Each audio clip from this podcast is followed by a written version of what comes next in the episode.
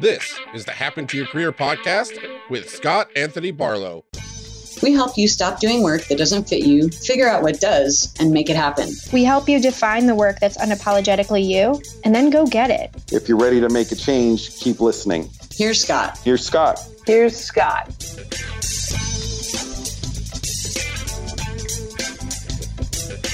As high performers contemplate making a career change, one of their concerns is with their salary. They believe that if they were to switch careers to something that they actually enjoy, that they have to take a pay cut. In reality, what we've seen with the people we work with here at Happen to Your Career is that that is almost never the case. In fact, there's many times when they actually get an increase in their salary. So today, what we're doing is we're sharing a training that we did about this very subject, and that is how to transfer your skills so that you can keep your same salary. So, some of the specific things that you'll learn from Scott in this episode are how to transfer your skills into a different industry, how to connect the dots for inexperienced recruiters and hiring managers, how to approach a career change in a new field how to determine what your next job should even be, and then also how to handle gaps in your employment history. So, with that, let's jump over to Scott and we'll get right into this first question. This one comes from Roya. By the way, Roya, if you're here, go ahead and let us know and feel free to share any anything else about your situation too uh, as we go along here. So, how do I make a career change with my skill set without taking a salary cut? This is this is the question in some ways. I bet there's a few people uh, here that are interested in this particular type of question. Give me a heck yeah in the chat if this is one you're interested in too. Okay, Roya, before I try and answer some of the most important pieces about this that we encounter again and again, I want to help you understand a few things that when we're working with people, what we find behind the scenes, they have to understand in order to do this. Okay, so there's a, a few different pieces. And part of this is about how you're looking at it strategically. So here's this is going to sound silly, but go with me for just a second here. There are lots and lots of companies, organizations, jobs, opportunities in the world, and you only need one of them, maybe a couple of them. So, what that means is that if you're focused on, which a lot of the people that find us through the magic of the internet, or find our podcast, or anything else, are looking at averages. And when I say averages, here's what I'm talking about. I'm talking about like, well, this particular type of career on average it only makes, you know, $75,000 or you know, $95,000. And really I'm accustomed to earning, you know, 125,000 or 175,000 or whatever it might be. And yeah, so I shouldn't look at that because of those averages. Here's what I've found instead um, thing number one is that averages are, well, they're average. They're made up from a huge range and a huge scope. So, what I see happening is that before ever really trying in a particular area or occupation or industry or whatever else it might be, it gets ruled out before ever even giving consideration. So, don't look at averages is thing number one. And I, I, know that sounds silly, but we see that hold people back in a lot of different ways because yeah, we do a normal human being thing, which is if we don't think something is possible there, then we're not going to try for it. Okay, so that's that's thing one.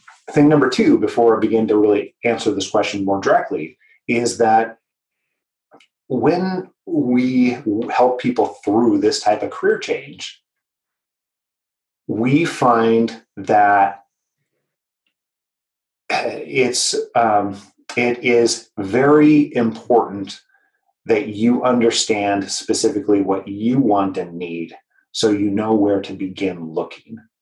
A lot of people come in saying, Hey, I want you to take my transferable skills and I want you to show me careers that match up with that. And often they mean occupations or roles or, uh, when they say the word careers. That said, that's not how it works in reality.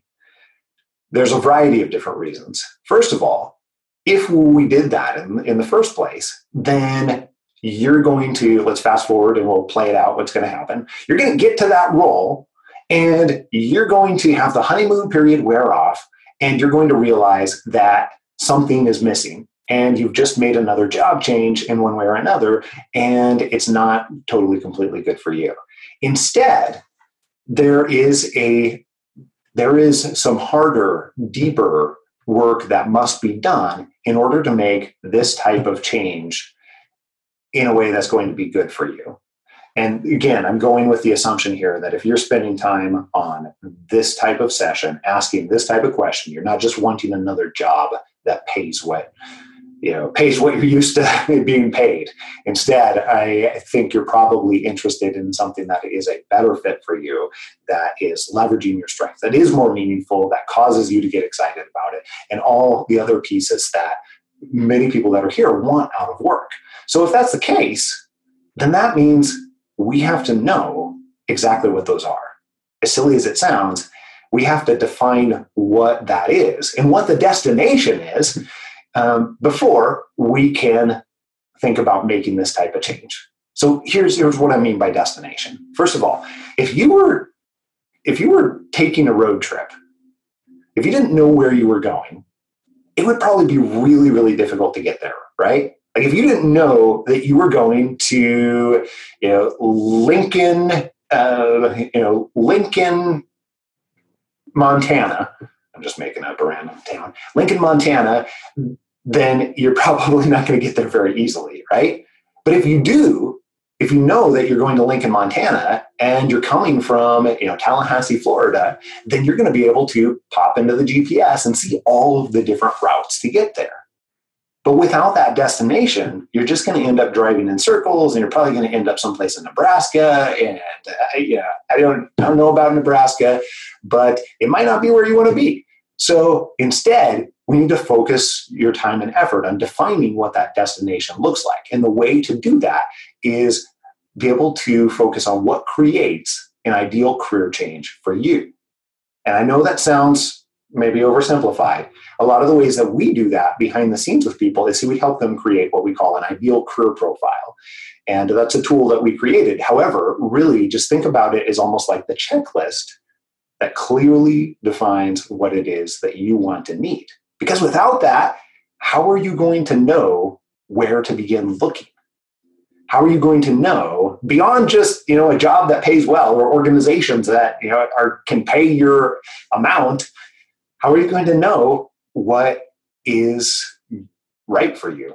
And um, so that's the thing number one. You've got to be able to know enough about what you want, very specifically, way more specifically than what you think, in order to create your own destination. Okay, here's why that's important. Because here's what we found. And this is going to go into the next couple of questions here, too, uh, as well. We have found that when you want um, a role that is high paying, that you know, fits fits the pieces that you're looking for, is much more meaningful. You know, role that uh, causes you to be enamored with work in many different ways, rather than just going into a job. Then that doesn't happen very frequently at all by normal conventional methods like sitting on indeed.com and you know looking at the postings and then applying for indeed or you know uh, clicking the apply button on linkedin. You know the easy apply button? You know the one. Uh, it doesn't often happen that way. The way that almost everybody over 80% of the people that we work with behind the scenes the high performers that want much more meaningful work and want to do so without a salary cut it happens in much more unconventional ways, often behind the scenes, going through the back door, relationships, introductions. There's lots of different ways that that can happen and lots of different tactics that that can happen, but it doesn't happen in normal conventional ways.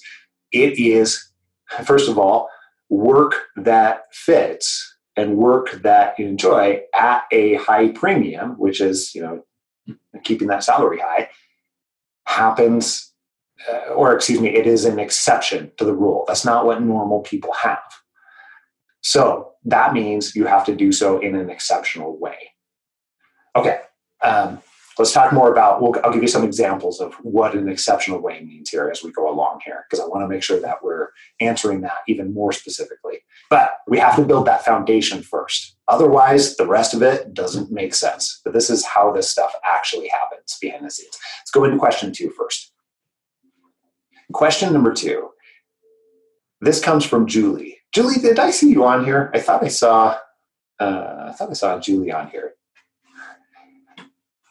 Do I have other skills besides the current role I'm in, and will anyone take me seriously if I try a different path? So, short answer is yes.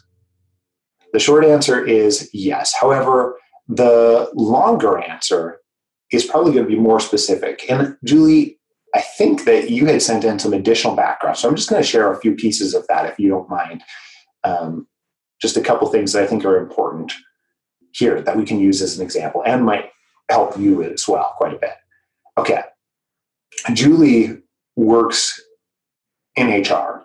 So Julie's seen seen some of this from a, a few different sides, uh, and goes on to say that uh, in a in a previous calls it a previous life, uh, worked as a full time musician, uh, had day jobs, finance, operations, and then ultimately shifted into HR full time, and then found that really enjoyed HR but specifically some of the more strategic planning, organizational development, coaching, developing managers, and doesn't enjoy some of the pieces that are more administrative and operational that is doing right now.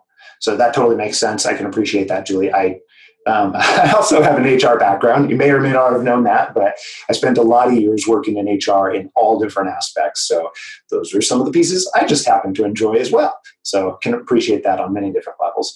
But having such a broad background in many different things, I'm trying to figure out how to elevate my career, moving out of the day-to-day HR operations and either into a consultant role uh, or you know, senior manager, director, someplace else. And because I've been doing some of the same roles for so long, how do you pivot into something else that you're more passionate about? There, and it sounds like there's a little bit of fear that if you quit the job and pursue these other avenues, that people may not take you take you seriously. Um, I think this is such a great question. It's also something that is very, very real as well. And the reason why I wanted to not completely answer Roya's question and move on to this one is there are some overlapping answers as well. So here's here's what I find first of all, Julie. Um, anytime anyone moves into a higher level role for the first time, there's always some kind of learning curve. Always. But if you stop and think about it, like nobody was born with director level and senior director level uh, and above HR experience. Like nobody came out of the womb that way. So that must mean that every single person in the world who moved into that type of role, whether it's an HR or you know, some other uh, some other higher level role, did so prior to having all of the experience that they needed. So that I know that when when you start to think about that, that feels a little bit like a catch 22, but that means every single person who ever did that in in many different ways didn't have 100% of the experience that they needed and somebody took a chance on them. Okay, I think that's really really important because that's it's going to be the same way for you. And if you start to break down, and I'm going to oversimplify here, I love the psychology and I love the research that goes into this. And you know, we use this constantly behind the scenes with our eh, our eh, people in our career change bootcamp program, our custom coaching clients, signature coaching program, and everything else. But um, think about it like this if you uh, if you need somebody to take a chance on you that often happens through one method more so than anything else. It happens through relationships. It often doesn't happen through the perfect having like the perfect resume. It often happens through interactions and relationships. Those are two of the biggest ways we see it again and again and again.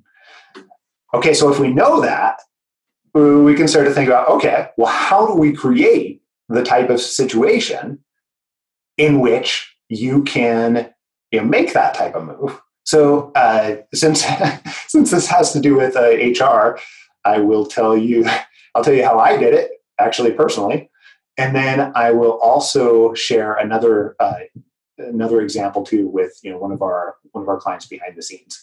So here's how it worked for me. I actually here's what I did when I was making a transition. I was essentially working as an HR generalist type role.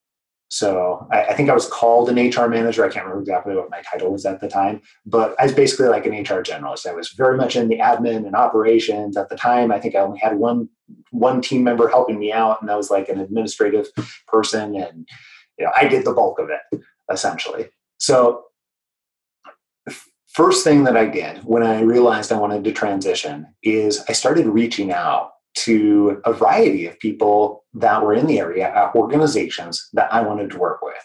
And I was most interested in reaching out specifically to people who could help me or hire me. And so I would reach out to, there was a hospital I wanted to, I was really interested in working with. So I reached out to uh, the head of HR, the chief human resources officer for the hospital. And uh, you know, I I can't remember if I picked up the phone or whether I emailed him. Doesn't matter so much. However, in this particular case, uh, you know, I said something along the lines of, "Hey, I'm I'm trying to make a career change, and I'm trying to figure out, you know, do I want to continue to move into HR, and if so, what area I wanted to be in? And I'm really interested in what you do in your organization, your background. Would you be willing to spend, you know, 10 or 15 minutes with me and answer a few questions about what you do and how you got to where you where you are. And he emailed me back in like 15 minutes and said yes i'd love to.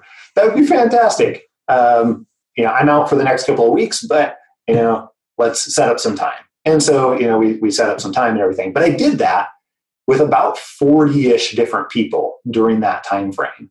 And I, I got not one but i actually got multiple job offers over a period of six months. In fact i got one two three I think I got four, three or four job offers over the course of six months, and then made a jump in HR during that time.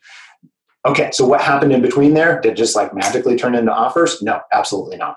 What happened is I was able to go through and learn more about where I wanted to go. I was able to build relationships with some of the people who could help me or hire me.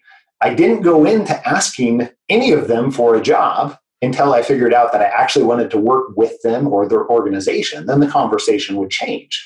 Then I would ask something along the lines of, "Hey, I, I so appreciate you know, all the time that you've taken, and I would be really interested in working here. What advice would you have for me to make that happen at some point in the future?" Because and for this reason, this reason, and this reason, I could absolutely see this being an amazing fit for me. And I think that I would really enjoy working with you. And then, you know, that would turn into a partnership to figure out whether or not that that was possible. Okay, so that's that's how it happened for me. That series of interactions over about a period of six months led to multiple job offers and actually essentially a role getting um, not created for me, but essentially modified to fit what I was what I was wanting. And uh, actually, that's not true. Two of those job offers uh, got completely modified to fit what I was wanting. Okay, that that type of thing is something that can work really, really well. And I'm going to share another um, another situation for somebody that we worked with pretty recently here. But I want to do so in question three. First of all, Julie, let me know if that helps understand how that could be possible and how that can happen. It's probably not going to be, again, from you having the perfect resume and sending it off, and everybody's just like, oh my goodness, she is amazing. from the resume. It's probably going to be them getting to know you and understand you and building familiarity with you, which feels like it takes out of the risk and for them. And then that's part of what is going to allow them to take you seriously, as you said, because they already know you at that point. They already have that familiarity. Okay. Um, Natasha had asked, How can I identify my transferable skills? Natasha, I think I saw you on here too. I want to say that uh, that I saw you someplace here. Feel free to let me know if you're on here as well. How can I identify my transferable skills? So this is a really interesting one, and it's one that gets asked pretty frequently. And I think it's a great question, Natasha. Uh, it's a very relevant question. When we're talking about transferable skills, I think almost everyone underestimates how transferable their skills are that they currently have. And, and it, ironically, this works out both ways. Um, we simultaneously underestimate how much is transferable and then in, for a lot of us, not everybody, but a lot of us will also um, look at roles that we really are interested in. And there's a portion of us that will simultaneously think, oh, I could do that in one way or another, and underestimate the learning curve for some of the particular pieces that'll go along with it too. So it's a it's a weird phenomenon, and that comes from being human as it turns out. That said, here's a couple ways that you can think about this. Okay, for transferable skills, um, here's let, let me give you a functional thing that we do as it relates to just really understanding your transferable skills.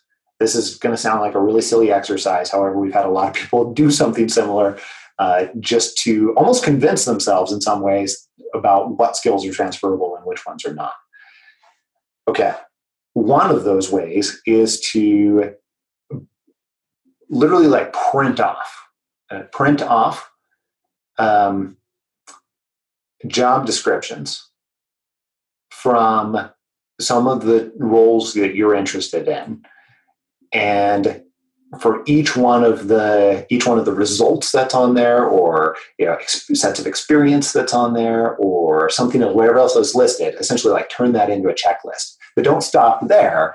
Um, and i'll tell you that the risk for doing this particular exercise is it can also be it can also feel a little bit self-defeating because you start to look at some of these roles and they're like we need 742 years of experience in this area. And you're like nobody has 742 years. So just just if you're doing this, then recognize that the purpose here is not not to worry about how much experience or anything else like that. Like try to suspend that and push that off to the side for a second. And instead, focus on each area that they list. What are the skills that are required? Just try and make your best guess about what are the skills that are required to functionally do that role. And if you don't know, that's okay. There's nothing wrong with that. Um, I think one of the things that you can do is you know, reach out to some people that are already doing these types of roles in one way or another and you know, ask them about what types of skills make them most effective in their role. What type, another way to phrase that question might be, you know, what types of skills make you most successful in your role personally? Now, you'll one of the things that uh, you'll start to notice is there'll be some patterns. The other thing I want you to look for at the same time is which ones of those you have some of already. Again, nobody has like perfectly transferable skills for anything. That's that's a falsity. It's it doesn't exist. Period. However, everybody is at various different levels of having their skills be transferable to new new situations. So, in this fairly simple exercise, um, your goal is to is to begin to look for what do you already have pieces of already, or what do you already have that could translate over into those those situations, those areas. And Natasha, I also think that um, I want to say that you shared a little bit other information here about where you're coming from and what what type of background you have too. So let me share a little bit of that if you don't mind. Um, just a couple pieces of that here, and then I can give you some other ways to think about this too. And if I understood right, you're a human rights lawyer um, that worked in a few different countries, and um, it sounds like you're going to be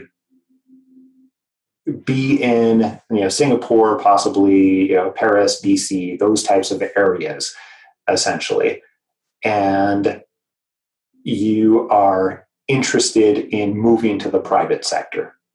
Okay, when people are in that situation, generally it's difficult to see what is transferable. We find in a lot of ways when we're working with people behind the scenes, initially we are just trying to show them evidence of how transferable different pieces are if you know if you're coming from that background in the in the first place you are going to have a huge amount of skill sets that work in other areas particularly the private sector. It can be different environments but that doesn't mean that the skills go away. So you know along that same example that i was giving you with how to how to begin identifying some of these transferable skills the reason we like to do that behind the scenes is because it does two things. It begins to connect you to other people that you have interest in, which we've already established is one one not the only one but one great way to make a make a change and that is an exception to the rule that you know pays well and you enjoy and creates a great destination for you and everything else that comes along with it right okay but then the other reason is hey, we find that as silly as this might sound, the evolution for understanding your transferable skills isn't like a flipping on a switch or not.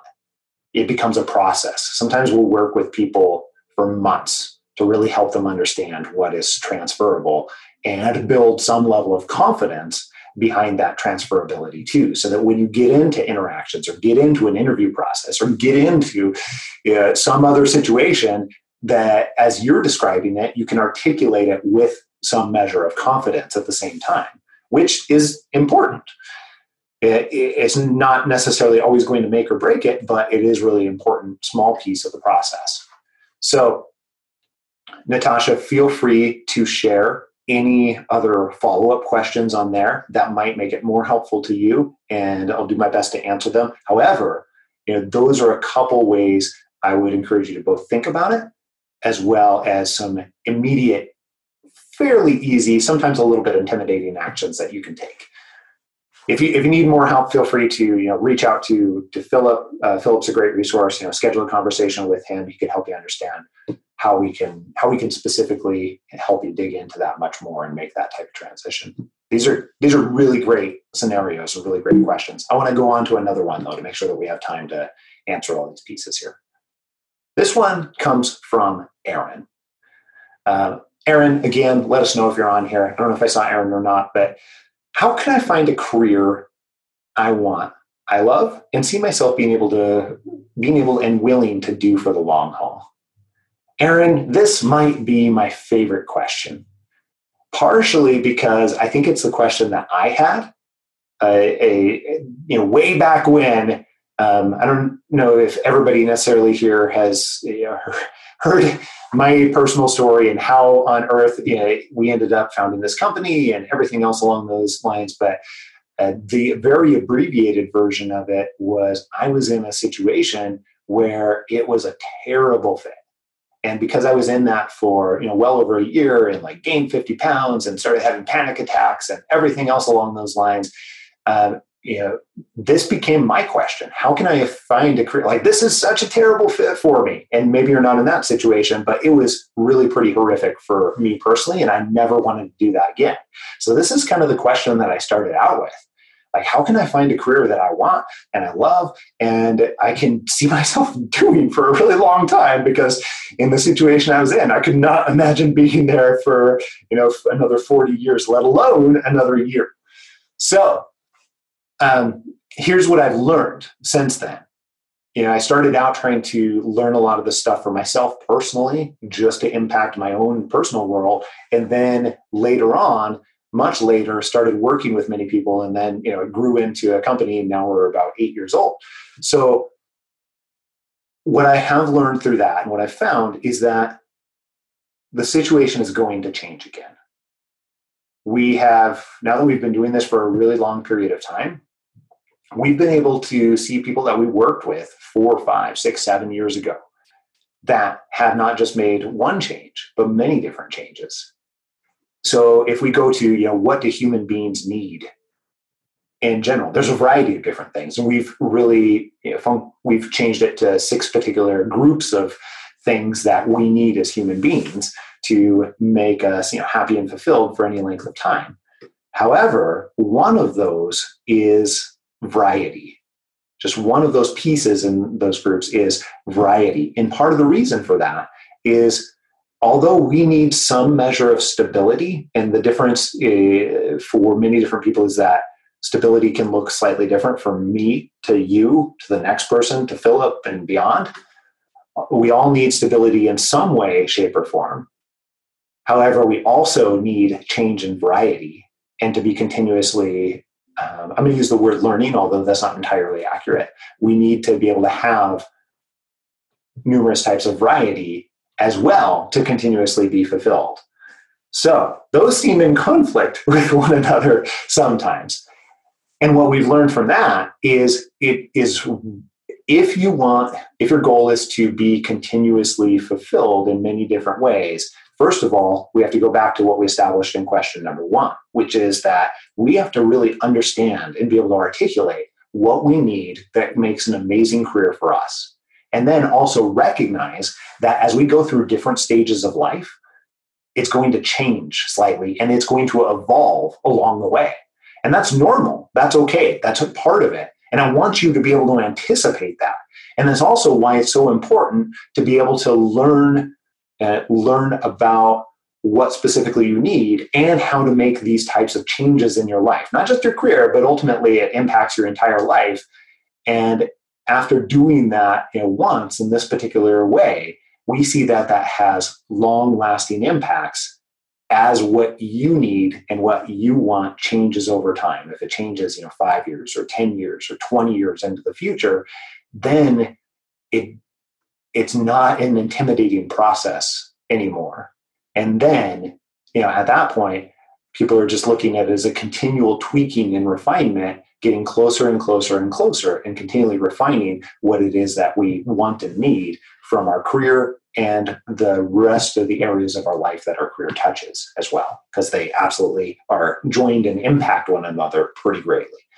Okay, so Aaron, I needed you to understand that part first because rarely do we find anybody who is just in one situation for their entire life that absolutely is you know, loving it for every minute.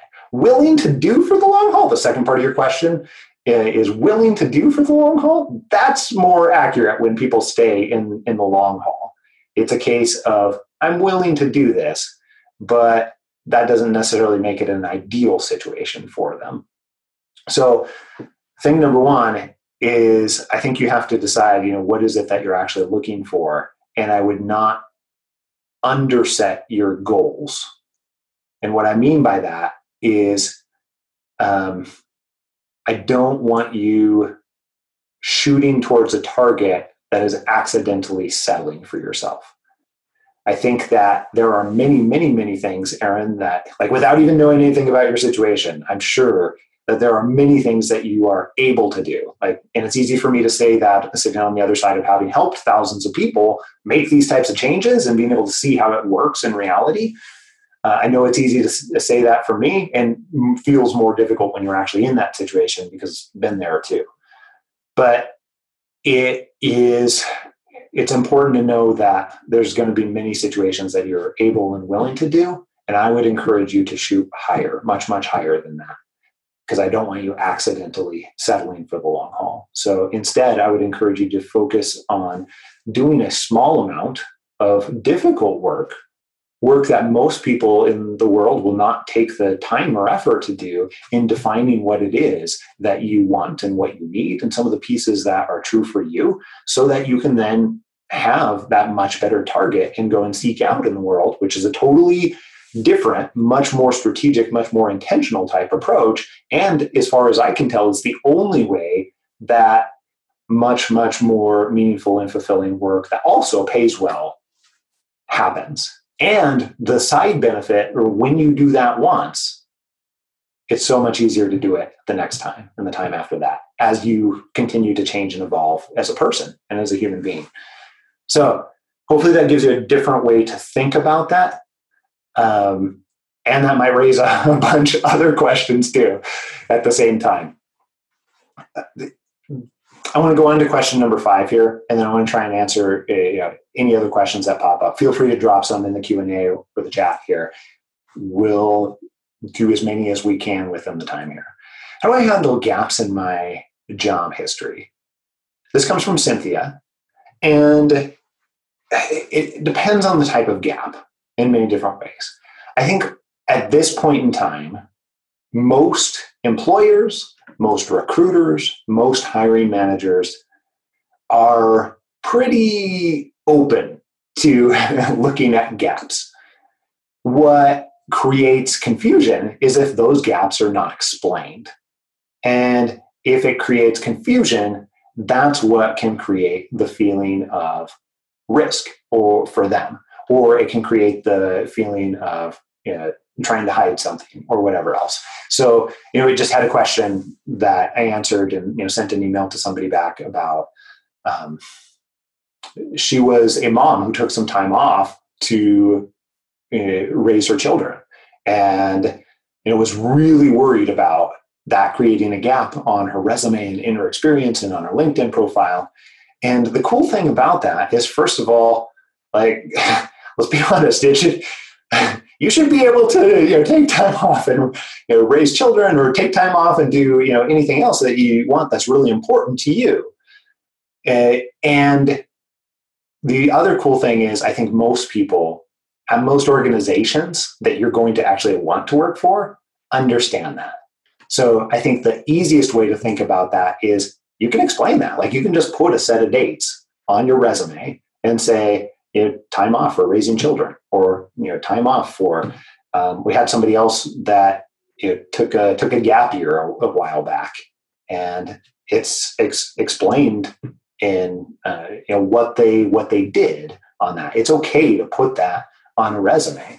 And you know as a recruiter or when you're in talent acquisition or as a hiring manager or as even you know people who hire um, hire talent acquisition people I, i've been in all those different roles and it is it's a lot easier for people to look at that really quickly and say okay all right that makes sense and move on. And they just move on.